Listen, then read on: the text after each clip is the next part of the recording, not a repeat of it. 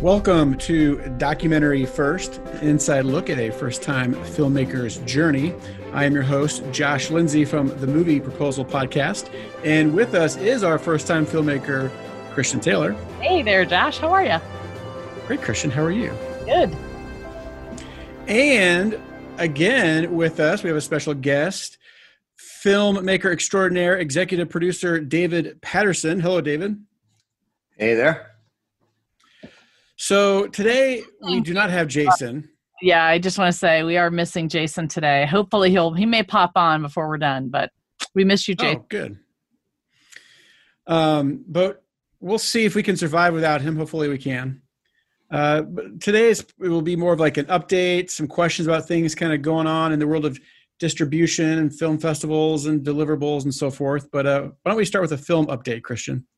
Sure. So this week um, has been more on the business side of things than the film side of things that I do think they are quite connected.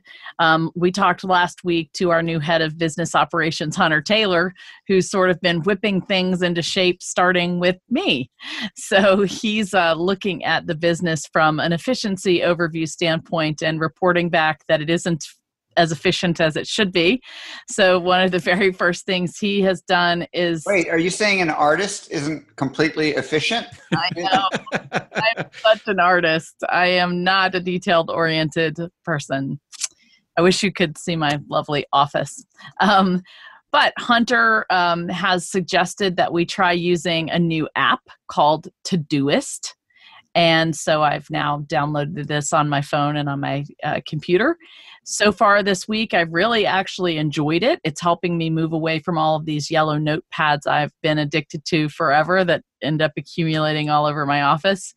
Uh, and the great thing about it is that if I set measurable goals, like if I don't make my to do list 30 deep, and I actually pick some things I can get accomplished in one day, and I get those done and checked off in my day, I level up.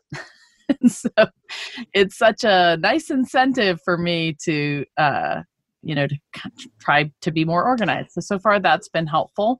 He's been um, pulling the data analytics from uh, a lot of our, all of our you know social media websites things like that and trying to figure out how to organize that so we can use that data um, I have been working with um, actually the Boston Film Festival. We talked about that, I think, in our last update. We had just gotten news that we were accepted, and I was really feeling like it was an accident, but it wasn't. We really did get in, and I still had not heard from them until late last night. And I was beginning to wonder, gosh, are they even going to be able to pull it off? Because there's so much that goes into getting the deliverables completed. So, usually, when you get into a film festival, they write you back and they say, We need all these things, not too dissimilar from when you get distribution and they say, We need all these things. So, it does take some time to get that worked out. It's different for every festival. So, uh, we did finally hear last night and they gave us a list of their deliverables, and we were working on those today. We were also working with the Chagrin Doc Fest. Tickets have gone on sale now for that at, I think it's chagrindocfest.org. Um, but you can Google the Chagrin Documentary Film Festival if you're wanting to meet us in Ohio, or if you live in Ohio and you want to see it online. Uh, that's a great place to start. I have and, a question. Yeah. Is this the one? This is the drive-in, the Chagrin. Yeah. What time does it start? You said four thirty. 4:30 in the afternoon on October 10th. Is that when the film starts? No, they'll have an opening announcements and you know okay. welcome and everything, uh, but they're using LED screens, I guess, that you can see during the daytime. Oh, uh, that's cool. So that is kind of cool. Uh, so they're working on that. We did find out only 70 cars are allowed. So uh, if people and members to the film festival which i think is like $260 or something like that are the ones that get first dibs on those and if they have tickets left over they can um, you people can buy them first come first serve for $25 a piece but the way that our festival rollout is going to go um, it looks like boston begins on september 24th that is going to be our usa premiere and it is going to be they're going to have a small in-person screening. It sounds like they're working on maybe a larger one, but for right now, there's one that seats 25 people. And then they um, on the 25th, the Lady Filmmakers Festival starts, and it is an online festival. So you can buy a pass for the entire festival to watch all the films, or you can just pay $10 to get a ticket to watch The Girl Who Wore Freedom. And after it, they're going to have a Q&A. And on that Q&A, it's going to be me and Bill Ebel and the composer and um, Danny and Flo are going to come in from France. So that was exciting. And then um, we that'll be on the 25th through the October 4th. And then Chagrin begins on October 6th through 11. And, and so that's our that's where we are right now with all of our acceptances. And how many, how many have you not heard back from? Um, probably about a hundred and ten. Now, or, and let me. I'll rephrase the question. How many of you not heard back from that? Uh, could st- you could still hear back from? A hundred and ten. Oh, okay. there's, a, there's a bunch that have been canceled that even before they let us know whether we got in or not. And so uh, what's that number? That's like eight or nine, I think. Mm-hmm. Um, and and then of course we had talked in one of the other podcasts. Several we got did not get into. Uh, the main reason was because instead of 125 films being accepted, they took like anywhere from 15 to 20. And so I don't count those as not getting into them either because they just went teeny on us. And there's not much you can do about that. So I, I have a question about that the reason they're taking fewer films uh, is related to COVID.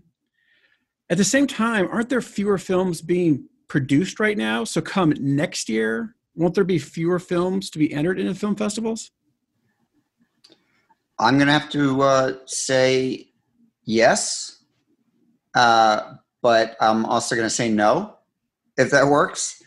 Um, the simple fact is, there are a lot of people just waiting this out. So, say a film festival only got 1,500 uh, submissions. A lot of people just kind of backpedaled on going into the festival circuit once things started getting a little questionable. And so they just said, just like the rest of the world, uh, maybe we can wait this out. And as we've sort of explained on this film festival, festivals really begin in the fall um, and then and then go into the next year.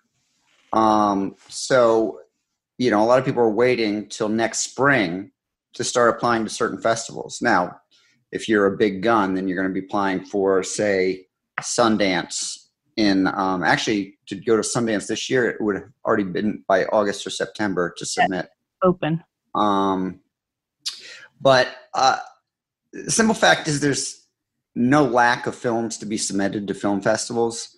Um, the great thing about technology is anyone can make a movie, and the worst thing about technology is anyone can make a bad movie. So festivals are not going to be any have any lack of submissions next year for the, for the combination of a lot of people um, just holding off on submitting films and then a lot of people going hey let's make a movie real fast because i guess there's not that many submissions this year and let's and we'll get in even if it's crummy because you know there's not that many movies. It's just not the case. It's you know it's kind of like the slowdown on the highway you know you're doing 80 miles an hour then you're doing four miles an hour then you're doing 80 miles an hour then you're doing four miles an hour and there was no construction there was no car accidents it's just what the hell's going on, and it was just the pulse of the highway. And uh, actually, it's called herd mentality. Believe it or not, they talk about herd human herd immunity. But herd mentality is when people hit the brake and another person hits the brakes, another person hits the brakes, and the cars slow down for no reason whatsoever, and then they all speed up again. So I think that's going to be the exact same thing. I'm sorry about that little divergence, uh, but that's going to be the same thing with the film business. It is ground to a halt, and then it's going to yank forward, and then it's going to slow down again because people are like, you know, what are we doing? And it will slowly work its way back into a steady pace. But yeah, I think it's. Go ahead. Sorry, David. But to, to try to interpret as submissions for the next year's festival is going to be much easier. I don't think so. Because, like I said, there's going to be people who had held over on other films. In fact, we've had festivals say, hey, why don't we just hang on to your film till next year and we'll consider it for next year? Yeah, that was gonna, that, my point. That was my question. Yeah, why, why don't they just do that? Well, they have done that. Like, so in, I think in almost every one that basically said they weren't happening, they've said, we will keep you in consideration for our festival next year. So you could have a glut of films next year and the competition could be even harder. Because even if this year production is slowed down in terms of principal photography they're not out shooting and doing things there were a bunch in the pipeline that were in their post production phase. And so post production can continue moving along you know maybe at a little slower pace if people get sick but there are going to be movies that are done and able to enter into the film festivals new ones and ones like mine that are being considered over again. And that's a very valuable point she made um, and we've kind of discussed this is making a movie is actually a lot easier than finishing a movie. So there's tons of movies that have been sitting around for four or five years that people are probably now getting them done because there's nothing else to do meaning they didn't have time to get the editing because they have the waitering job or they work at a car dealership where well now they're home. Now they can finish the film. So you might actually see a complete opposite of a massive glut of films that had been finished in the last couple years or shot but just hadn't been finished and edited. But you know and like we talked about title clearances and such like that that stuff you can get done during a pandemic. You know a lot of post production can get done without you putting a bunch of people in a room together. So, you know, the more I think about it, there might be a massive uh, submission glut next year from films that just took forever to get done. And then people said, hey, I got time on my hands to get this movie done. That's right. So, you guys have a, a publicist who's working to remind us what the publicist does? So the publicist is the one that draws publicity for our film. So they write press releases, they review the copy that's on your websites and on all of your stuff. They uh, then they are the ones that have relationships with the news media, and so hopefully when they send our press releases to the news media, they will get read. And um, in a normal year, they may go with you to a film festival and help you market the film at the film festival with giveaways or other stuff. They come up with those strategies about how to get people to see your movie. So, their main job is to get people to see your movie, and they do that through different means of communication with the public. A lot of filmmakers are like, well, I, I can do my own publicity, and, and you certainly can. But the issue is, will that news organization return your phone call? You know, if you're you Joe Bubba and you're you're calling about your film, uh, they may not return Mr. Bubba's phone call, but if John Waxman from Waxman Publicity, based in Chicago, is calling about their latest uh, client, a, a fantastic film, that's they'll probably return that call because since it is a publicist, that publicist will probably be involved with other films down the road, and you certainly don't want to tick off a publicist who may be rep- representing the next Spielberg film. You, you just never know. So you, are buying uh, entranceway into a lot of uh, publicity elements um, by having a publicist. I mean, people say, "Oh, that costs money." Well, yes, it costs money. and it, it, it, should be built into your budget from the beginning. So yeah my personal you know experience with the chicago market it's about $5000 a month for a good publicist and you want to have one during your festival run. So you know build that money for your publicist into the film festival. I would say reserve $5000 for film festival entry fees. And then there are the film festival deliverables, one of which we found out today. So typically, if we were to get into these film festivals in a normal year, you would have to give the film festival a file to play in a real theater. And typically, right now, those are DCP files. It's a specific file that is played on a projector in most theaters. And not everybody has the ability to make a DCP file. We had to do this before when we, we have had to do it several times, uh, but in particular when we went to Normandy, and I may have told this story before, what a nightmare that was. Um, so the festival, the Boston Festival, asked us to send them a DCP and a Blu ray as a backup. So I'm scrambling. Do we have a Blu ray? No. okay, I should know that because I'm a producer on the film. But uh, yeah, I was like, I'm pretty sure we don't have a. a How do you Blu-ray. get a Blu ray? Yeah. So the thing that's interesting about the Blu-ray is that you know they don't nobody's really making those anymore. So the software is being has been discontinued, and so you have to work with somebody who has the software and the computer already. Usually a big company that's making a lot of those. Just anybody used to be able to make a Blu-ray disc or a DVD disc through certain programs, but nobody's selling those anymore. Yeah, just several years back, I for a lot of my festivals, I would burn those DVDs in my basement on my computer and send them out, and they played just fine. Yeah. But of course, this goes back again to us talking about technology, how it keeps changing on you.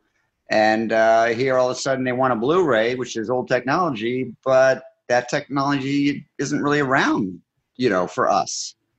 Yeah, and so in our situation in France, let's say we were going to go over there and we were going to show the film at the D-Day Experience, which is a brand new, you know, IMAX style theater.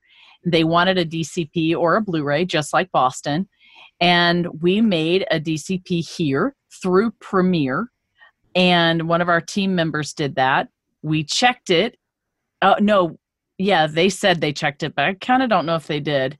Um, and we took it to France, and then it didn't play. So the projector in that theater was not able to ingest it. It wasn't recognizing the file. And we had no idea what to do. We had a screening scheduled. The only other option was to buy a Blu ray and uh, or to make a Blu ray disc. We didn't have a Blu ray disc burner and we didn't have the software. And we had to track down somebody in France that had an old copy on their computer. They just happened to have it, and we ended up making one. So, um, in this situation, we are going to have to find a company that is willing to make, you know, one, two, five Blu ray discs for us quickly. And then with the DCP, we are working with a company out of Nashville that will make a DCP file. And I just talked with them, so I can give you some numbers actually. Um, for it's a 4K film at 89 minutes. It will cost us with a five day turnaround time $784.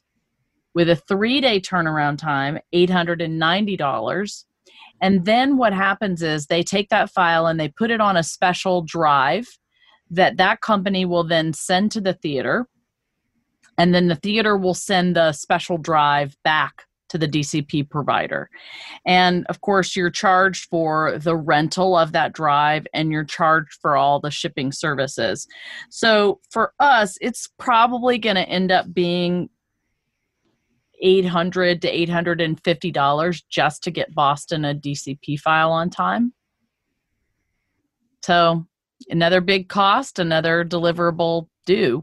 And that's just something you need to we had to think about this in the beginning you know because if we get into film festivals overseas they're going to ask they will have different um, requirements. Requirements. And so yeah it's it's just you have to think about all of these things when you enter the film festivals. Do i have money to make and ship all those dcps now once we make this dcp file the first time that's the hardest part. And then it the most expensive part. We will still have to have it shipped out to different theaters and stuff like that. But um, we shouldn't have to have individual files of this film, this version of the film made. Christian, did I tell you my story when I interviewed for Big Idea Veggie Tales? I tell me now because I it's they they this is when they had uh but before I got on board they had a a screening of the Larry Boy down in Orlando. I think it was at Universal Studios or something. And it was this big deal, of course. And uh, the night before the screening, I mean, you know, VeggieTales fans. This is when VeggieTales is huge, and people are you know lining up to come see this. And what was they your didn't job? have. Well, I didn't have a job yet. I, I was uh, interviewing. Oh, you were interviewing. And so I was interviewing for a job. I didn't know about this screening. I didn't know anything about technology and, and, and anything back then. And, and the guy interviewing me said he was proposing this question as if it was a hypothetical. What I didn't know was this is a real que- this this really happened, which was hey we got a film festival or a screening. It's down in Florida. Uh, we finally get whatever they used back then. Beta, I have no idea. Uh, it's all copied and uh, but UPS is closed, so we can't overnight it. How do we get our film to Orlando from Chicago in less than 24 hours? And I had no idea. I'm like, am I am I not going to get the job because I, I don't know how mail works. You know, I don't understand this technology. I'm, I want to be a production assistant so I can learn this stuff. As it turns out, they just gave it to Phil Vischer, who got on a plane the next morning and just flew it down he just carried it in his briefcase and carried it down there. And I, I just remember, I'll never forget because I was sweating bullets. Like, I have no idea. How, how do you? But anyway, this Yeah. problem is eternal. A- Trying to get Yeah, it reminds me. I'm thinking back. Your story reminded me in 1980. I would say 82, 83, 84. I was working on Capitol Hill. We would interview senators for, and we would have to get something to the news, and it would have to be at a certain time. We would interview them on VHS tape and then we would have to take the VHS tape and and upload it to the bird. Now, I was just a young intern at this time, but it was basically like a satellite thing somewhere that it, you know, went somewhere to New York or somewhere to somewhere else. But it was it, I can remember them talking about this and we had to make this deadline and it was just this technology even back then that I couldn't even understand and here we are 30 years later, and we're still dealing with these technology issues and time deadlines and problems. it's not any better. It's not. Yeah, any well, you know, studios still do that um, for some of the larger festivals like Venice and all that, Berlin, whatever. Is they send a guy, you know, it's like one of those nuclear football situations where basically the guy has a mo- has the movie in the briefcase with the hang, you know, the handcuffs on it, because you know, c- copyright and theft is so big on big big budget movies that they have a guy that basically he hang he takes the airplane he has the movie he goes to set up to see if they can run it everything then they give it back to him and he basically brings it down the night of the premiere and then he shows it but does not let it go out of his sight because again it can go missing and all of a sudden it ends up on uh, you know a chinese website so you know they're very protective especially the big studios about things like that That's Yeah. a lot of stress. It is a lot of stress. No, it's stress for the dude that's carrying the movie. I think Yeah, everyone else doesn't really care, but the dude with the handcuffed briefcase, you know, he knows if he screws up, uh, yeah, he's going to be it canned. Starts with a sh. So Yeah. For sure. So what's what's up with distribution? Any updates with uh, getting closer to signing a deal? Well, we um, we did just recently get back, um, you know, a document from our lawyer that's kind of that's been amended with the f- things that we would feel most comfortable with in signing a deal, and we're our team is reviewing that. So everybody has you know got to take time to make sure that's exactly what we say. Uh, and then we'll send that back to this company that we're talking with and we'll the negotiations will continue i'm not sure how many you know i don't think we expect them to be like perfect we'll sign your deal uh, so my guess is we've got some more negotiating ahead of us But you know, shopping for the distributor is a lot like marriage. I mean, you sit back after looking at it for a while, you go, "Could I do better?" You know, and and so that's that's the thing. You know, here we've been going back to negotiations, negotiations, and and and Kish and I talk about this. You know, the contract's really getting good. It's really what we wanted, but can we do better? You know, and and it's just one of those things. And of course, in some marriages, actually, you can't do better, and you get divorced, and then you're freaking miserable. So it's one of those things. Like, do we continue to try to date, or or you know, do we sign the dotted line? And and I think I, I'm being honest that we're there, right? And we can share that that we're we're getting very close to signing, but can we do better? I don't know. You know, it's just, and that's, I, we've discussed this on some of the other podcasts. This is one of the most stressful and challenging things because you're trying to decide whether to march down the aisle with, with, you know, that person who you're going to be with for the lifespan of, of at least the next three or four years with Yeah. that movie. Isn't isn't this the only company you've dated so far? No, it's we flirted with two others, Okay. but this is the only one we've dated. true. Okay. And and, and some heavy petting was involved too. So I Oh mean, my we goodness. really, you know, this one we've, you know, it's Gotta keep this PG thirteen. Keep it PG thirteen. well, yeah. People are gonna think we're talking about cats. So it's, uh, you know, not the bad movie, by the way.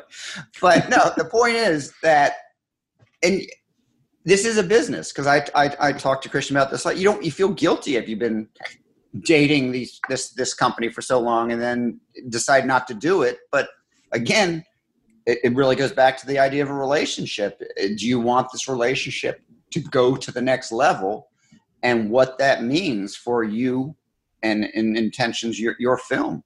And it's it's a big decision. It's a big jump, and so you always have that you know itch in the back of your head, going, "Mm, "Well, should I look, continue to look around?" So well, and truthfully, some of the film festivals that we have entered have distribution as a prize, you know, guaranteed distribution as a prize. So then you wonder, well, gee, if we win, then what do we then what do we do? You know, with the deal we got with that company that may be bigger, be better. So at some point we're going to have to make a decision, and I think that we will know um, if this particular company was to take the deal that we have laid out in this contract, I think I would feel comfortable with it. Uh, but we'll see. So that's still hanging out there, and we'll know more, I think, in the next few weeks. Well, as we wrap up, I want to introduce this this topic. Um, you forwarded a, a bunch of documents for me to sign. Um, I had forgotten I was on this non for profit board. It, was, it, it feels like an eternity ago. Everything's eternity ago pre COVID in my mind. Um, we talked about this. There is a non for profit called Living Stories. Can you just introduce that and we'll talk more about it on the next podcast, Christian? Yeah, for sure. Um, that paperwork that you got was the paperwork to finalize the nonprofit that we are setting up called Living Stories, and we um, we can talk about that much, you know, a, a little more next week. I do think that it's something that all production companies might want to think about. Uh, simply, if you're, especially if you're doing films with donations like our film. So um, we can talk more in detail about that, what the process has been, how I'll tell you why it's been such an eternity and why I think it's a good idea. Okay, well, I signed it, so I have no idea what I signed, so hopefully I'm good. Hope, uh, hopefully, you'll send that back to me and I'll check it out. It's sent. So, all right. All right. Well, anything else before we wrap up, David or Christian? Well, I nope. I mean, I do. Um, the one thing that I did want to say, if you're listening to this and you're interested in a blog editor position, we are looking to bring somebody on board who uh, would be willing to oversee our blog. Um, we used guest bloggers as writers, but we need an editor that helps facilitate all of that and keeps our blog going. So write me at christian at normandystories.com if you're interested in applying for that job. Otherwise, if you can make a donation, we're still really strapped for cash, especially now that we have to have a DCP made. So we'd appreciate any donations. And you can watch. I would love it if you would go and subscribe to our YouTube page. We're trying to raise our numbers there. I think we only, we don't even have 200 subscribers to our YouTube page. Uh, and we're posting new content up there all the time. So go subscribe to us on YouTube, make a donation if you can. And if you're interested in becoming a blog editor, shoot me an email. All right. Well, David, Christian, thank you. And to our audience, thank you for listening to Documentary First, where we believe everyone has a story to tell and you can be the one to tell it. Bye, everybody. Take care. Have a good week. Thank you for listening to Documentary First. We really appreciate your partnership with us. We can't do any of this without you. So thank you so much for listening, for donating, and for following along on our journey. If you are able to make a donation this week, we would really appreciate it. We are supported by donors who give us $100 or less, so anything helps. Also, if you're able to share the news about the girl who wore freedom with your friends and family, please do that on Instagram, Facebook, Twitter, or email. And sign up for our newsletter at thegirlwhoworefreedom.com. Please go to thegirlwhoworefreedom.com slash donate to make a donation today.